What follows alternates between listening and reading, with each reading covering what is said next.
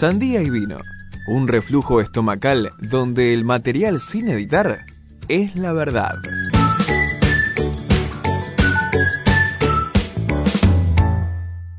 En Radio Asamblea en la 94.1 estamos ya en, el tercer bloque de este programa Sandía y Vino. Como adelantamos al principio, tenemos una invitada especial que va a estar charlando con nosotras en, este programa temático por el sexto aniversario del Ni Una Menos.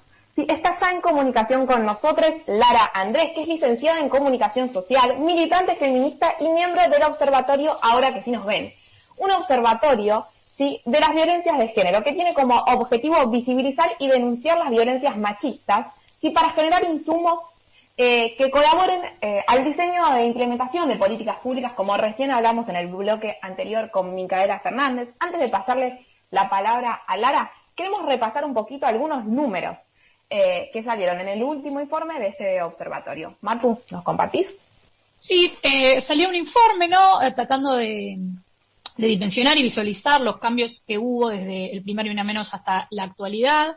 Se han contado 1.717 femicidios a lo largo de todos estos años, eh, lo cual lleva a un promedio de un femicidio cada siete horas, por supuesto con ciertas variaciones a partir de lo largo de los años. En 2019 es el pico más grande que se registra, con 301 femicidios. Hubo en el 2021, en todo el transcurso que va, cuatro transfemicidios también. Y uno de los datos importantes, o con, también que veníamos hablando un poco con Mika en la columna anterior, es el vínculo de las víctimas con el, con el agresor, los cuales eh, el 43% era la pareja y el 21% la expareja, lo cual dimensiona un poco esto que decíamos que la violencia machista no es azarosa, sino que que tiene una relación. Eh, son uno de los datos, hay un montón más para quienes quieran acceder al informe, pero nos parecía importante nombrar algunos, algunos antes de darle la palabra a, Lara. Hola Lara, ¿cómo estás? Bienvenida a Sandía y Vino. Hola, ¿cómo andan? ¿Cómo están? Gracias por la comunicación. No, por favor, gracias a vos por, por estar acá con nosotros eh, un sábado a la mañana y y lo primero que queríamos charlar con vos tiene que ver con cómo fue el detrás de escena, cómo se cocinó eh, el informe, para conocer cómo trabajan en el observatorio y qué hay detrás de los números. Bueno, eh, el observatorio, como, como bien vos decías, nació como con ese objetivo de poder construir datos, de construir información eh, que sirva para denunciar, que sirva para visibilizar las violencias de género, la violencia machista, que sirva también como una fuente, ¿no? Como una fuente de consulta para, para, para el diseño, para la implementación de políticas públicas, y esto nació al calor del primer ni una menos, por eso también podemos presentar este informe con los eh, femicidios desde el primer ni una menos.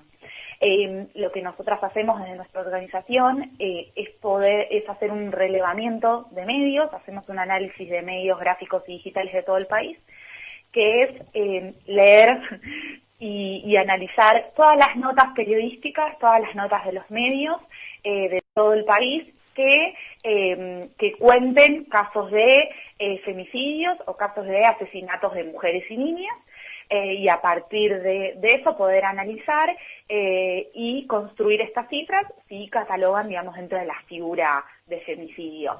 Em, por eso también, eh, a partir de empezar a construir estas cifras, que empezamos también a darnos cuenta de algunos datos que son importantes relevar o que son patrones. Entonces, vemos quiénes son los los, los, agresores, vemos características de los agresores, si eran pertenecientes a las fuerzas o no, si ya tenían alguna denuncia o no.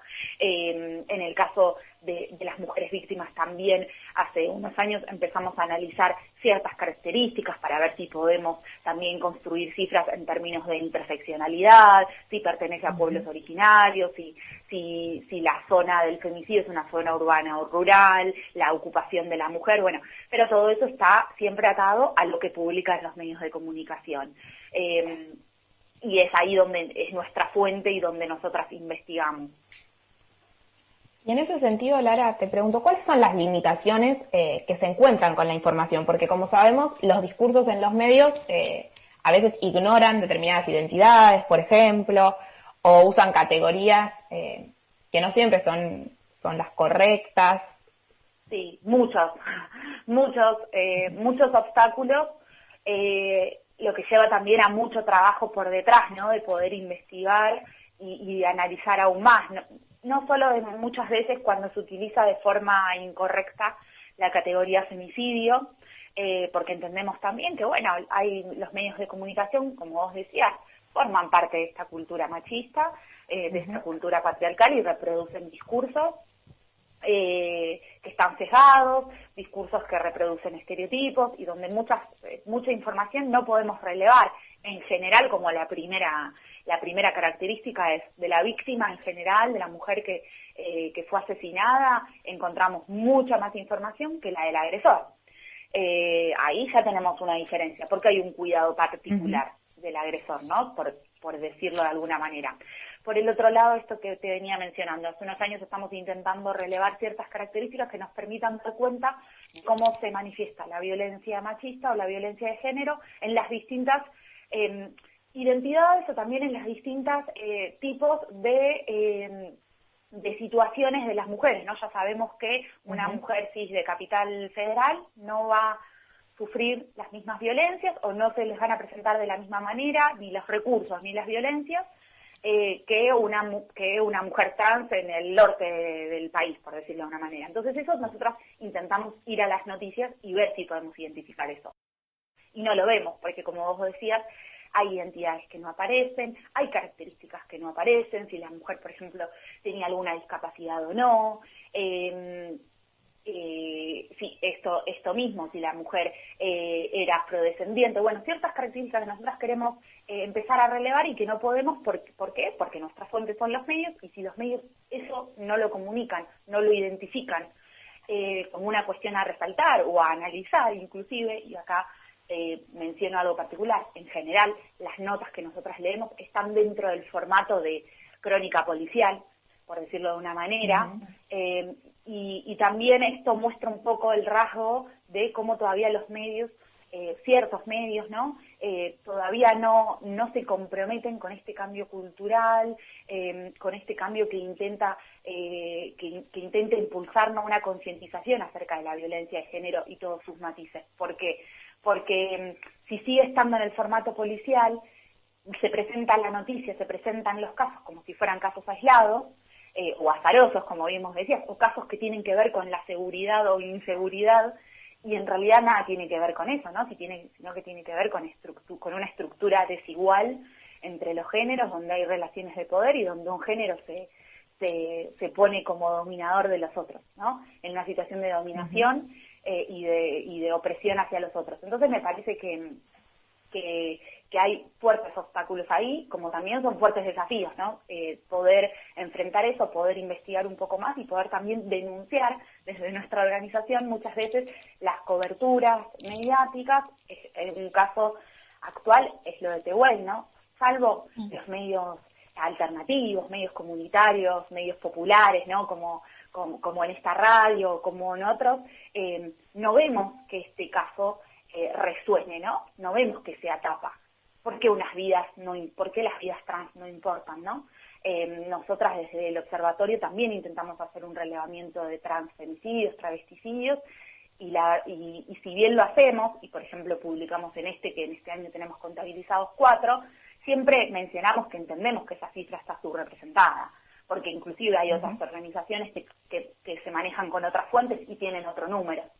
Eh, entonces, eh, esto muestra un poco todavía la, la discriminación que, que, hay en ciertos medios, los sesgos que existen en los medios y todavía lo que nos falta, ¿no? El Ni Una Menos sirvió para poner el tema de los femicidios en la agenda pública y mediática, falta todavía eh, poder llevar a la agenda pública y mediática las vidas trans, la importancia de las vidas trans, las discriminaciones que viven las personas trans, eh, las desapariciones de las vidas trans. Entonces, eh, bueno, me parece que, son, esto capaz es otro tema, pero son todavía las cosas, las consignas que nos faltan no cumplir, eh, aquellas batallas que todavía tenemos que dar como un movimiento feminista. Sí, totalmente. tal cual. Y Lara, mencionabas esto, ¿no? Que si bien a partir del cambio, a partir del crecimiento del Ni Una Menos, ya que van seis años, hubo ciertos cambios en cómo se tratan los medios, por más de que quede mucho que recorrer. Eh, ¿Qué otros cambios viste en el movimiento feminista a partir del Ni Una Menos? ¿Cambió, creció? ¿Cómo, cómo lo percibís? Bueno, sin duda, podemos ver que creció, em, porque el primer ni una menos, como consenso general, ¿no? De la consigna, por decirlo de una manera, fue basta de femicidios, basta de matarnos, ni una menos por la violencia machista.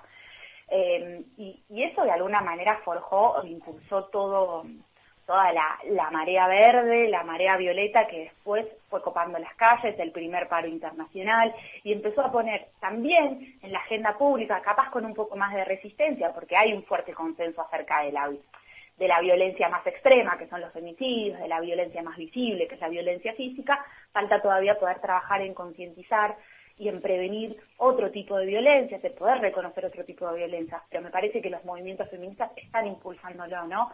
Poder poder incorporar otras consignas, otras luchas. Eh, eh, eh, este año fue, bueno, la aparición con vida de Tehuel, las vidas trans importan.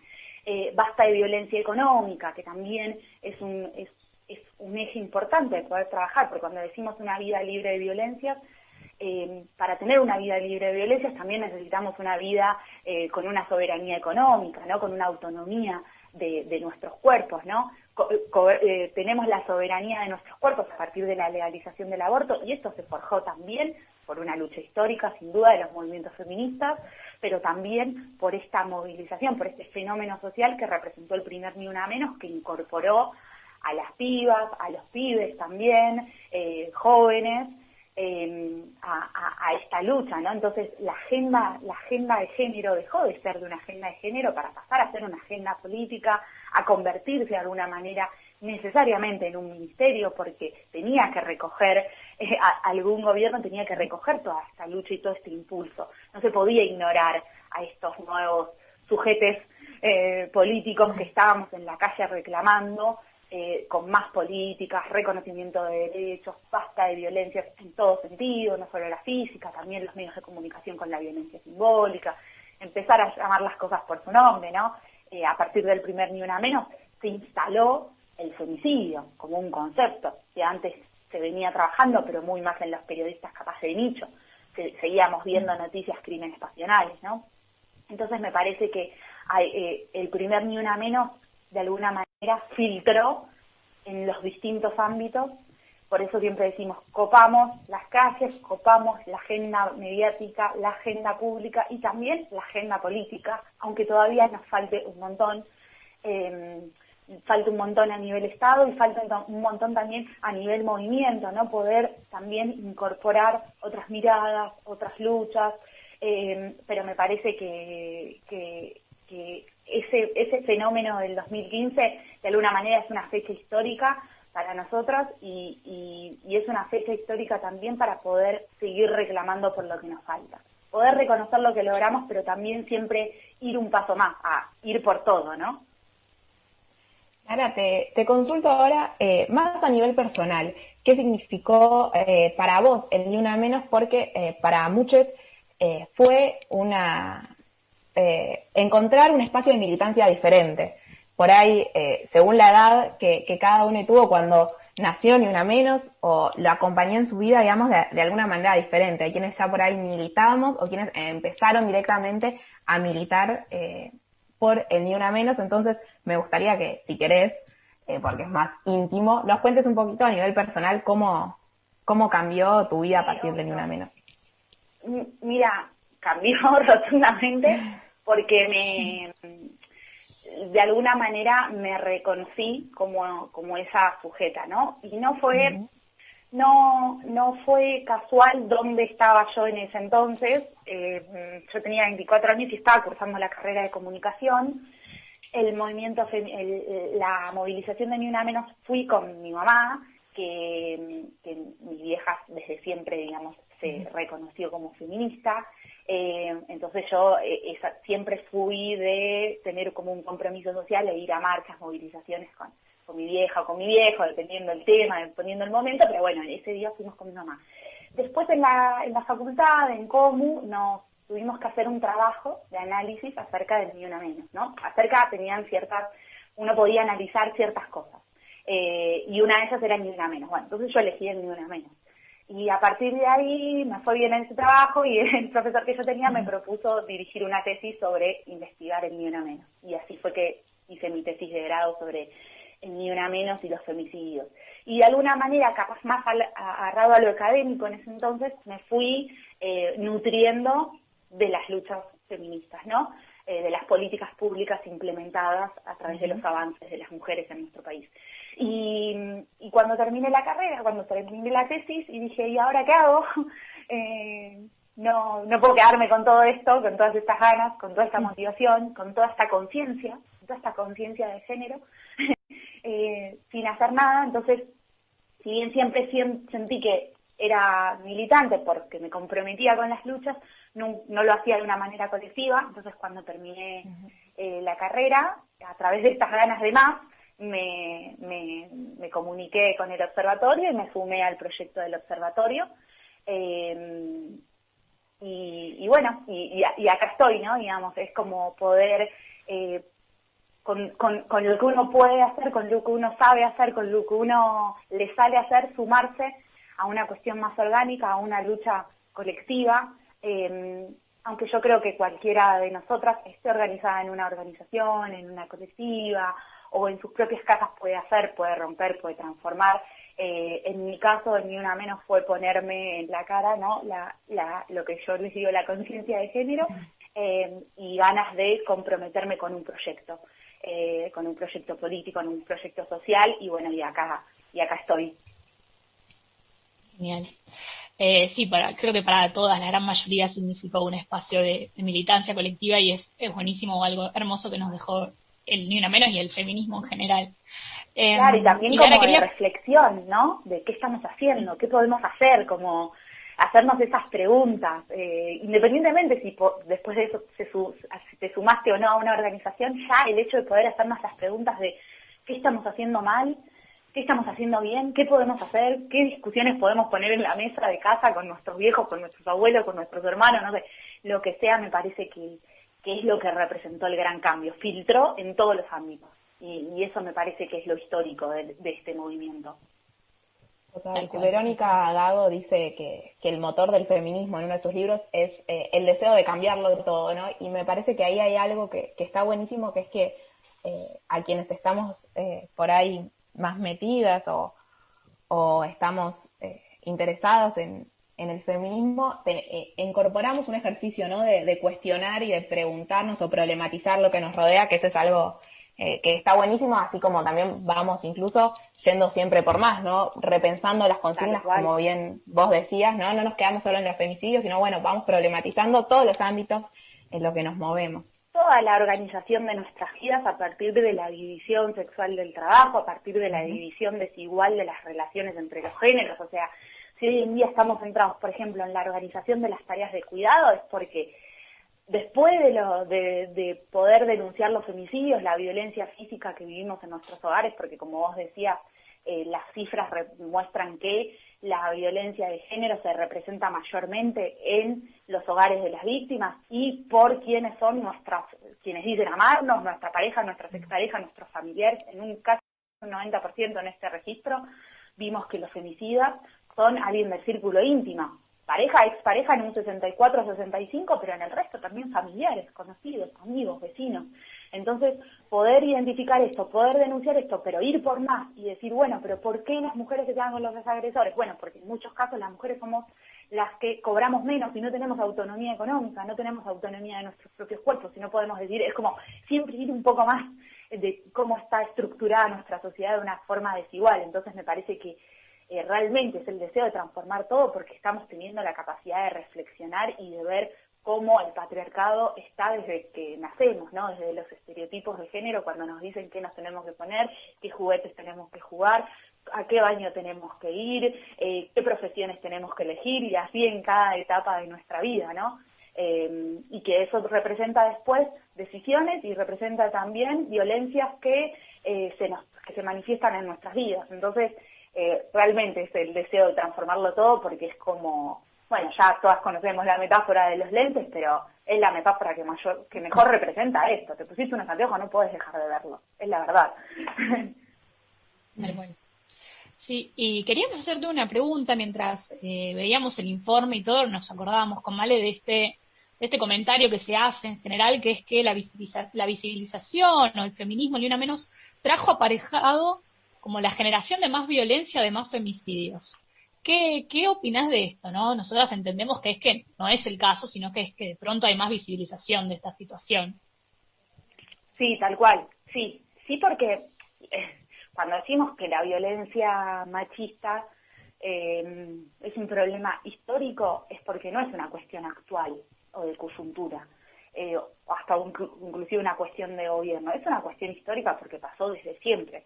Lo que pasa es que el análisis eh, cultural, el análisis el análisis que pueda demostrar las violencias siempre están atadas a una coyuntura, a una, a una forma de mirar el mundo.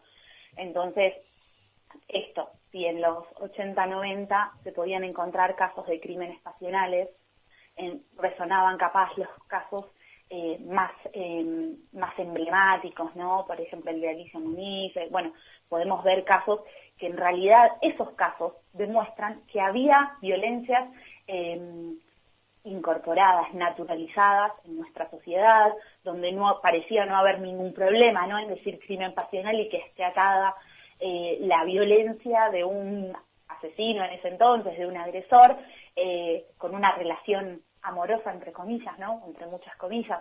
Eh, y, se lee, y, para mi tesis de grado leí notas de ese entonces con casos de, de, femicidios, pero que se representaban como crímenes pasionales, que se representaba legalmente con la figura que era emoción violenta.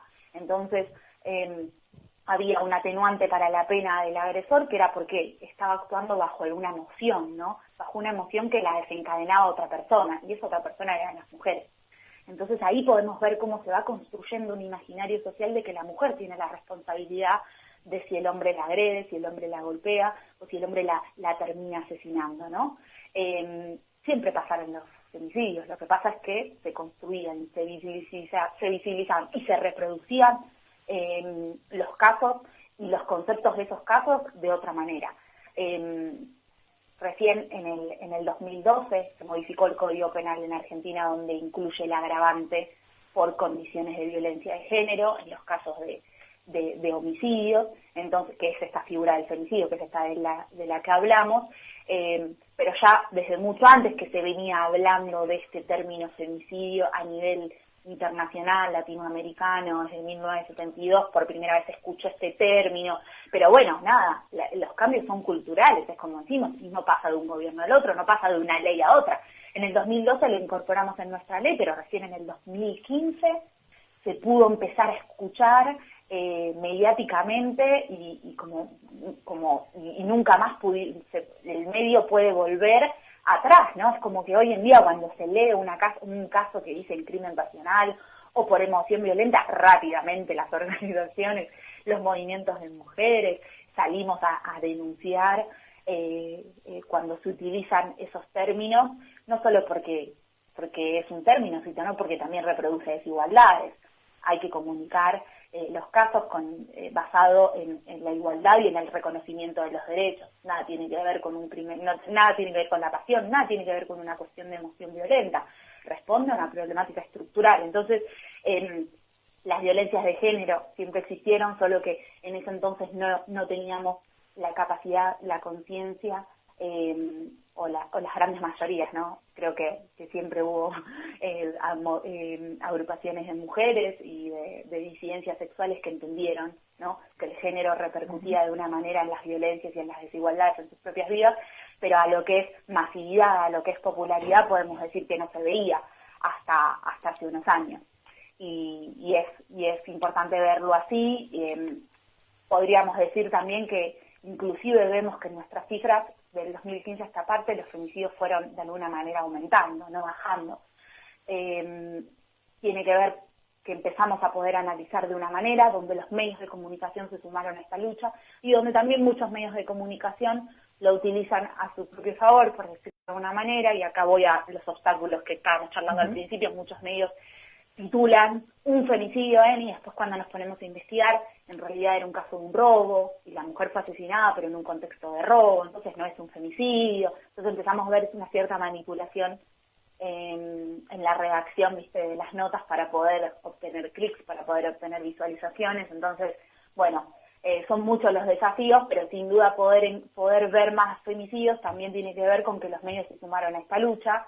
Eh, entonces empezaron a tomar a los femicidios y ya nadie puede mirar al costado eh, o hacerse el boludo o la boluda cuando hay un caso de femicidio, lo tienen que visibilizar, lo tienen que contar. Eh, por eso también venimos a decir, bueno, ahora contemos, conozcamos los peligros eh, que sufren, las discriminaciones que sufren las personas trans travestis, que es algo que todavía no está en la agenda mediática. Eh, y, y también, obviamente, es pensar que hay avances, y cuando hay avances hay resistencias, y esto lo, lo sabemos, ¿no? Es la lucha de poder. Entonces, cuando hay una, un, grupo que avanza y otro grupo que resiste, y creemos que esto también puede verse reflejado en las violencias, que muchas veces se recrudecen por esto mismo, porque la mujer se animó a hablar, la mujer se animó a salir, se animó a decirle eso es un violento, y, el tipo la, la, mató, pero no por como justificativo, que lo vemos también en los medios. Muchas veces fue a la marcha de Ni Una Menos y después la mató, leemos esos titulares y, y digo, ¿cuál es el mensaje que quiere dar el medio? Que nos quedemos en nuestras casas que no denunciemos las violencias. Bueno, eh, no, en realidad hay que mostrar y visibilizar que, que estamos avanzando y que frente a ese avance hay una resistencia y puede, puede recrudecer las violencias porque al fin y al cabo nos estamos metiendo de alguna manera en la cama del patriarcado y empezamos a decirle replanteate tus privilegios, no me, dejamos de quedarnos calladas y sumisas y bueno, eh, y eso no tiene que ser un riesgo para nosotras. Ese es el horizonte, ¿no? Nosotras tenemos que ser, eh, podemos, debemos vivir libres y sin miedo. Por eso es esa frase, ¿no? Libres y sin miedo, vivas, nos queremos, como, le, como escuché el otro día a Ofelia Fernández, vivas no es simplemente tener vida, sino qué tipo de vida, ¿no? Una vida sumisa y callada, no. Una vida con dependencia económica con un agresor, no. Tenemos una vida justa, soberana. Eh, me parece que esos son como nuestros nuestra, nuestro horizonte o debería ser nuestros horizontes, entre otros más, ¿no? Porque el movimiento es amplio, por suerte.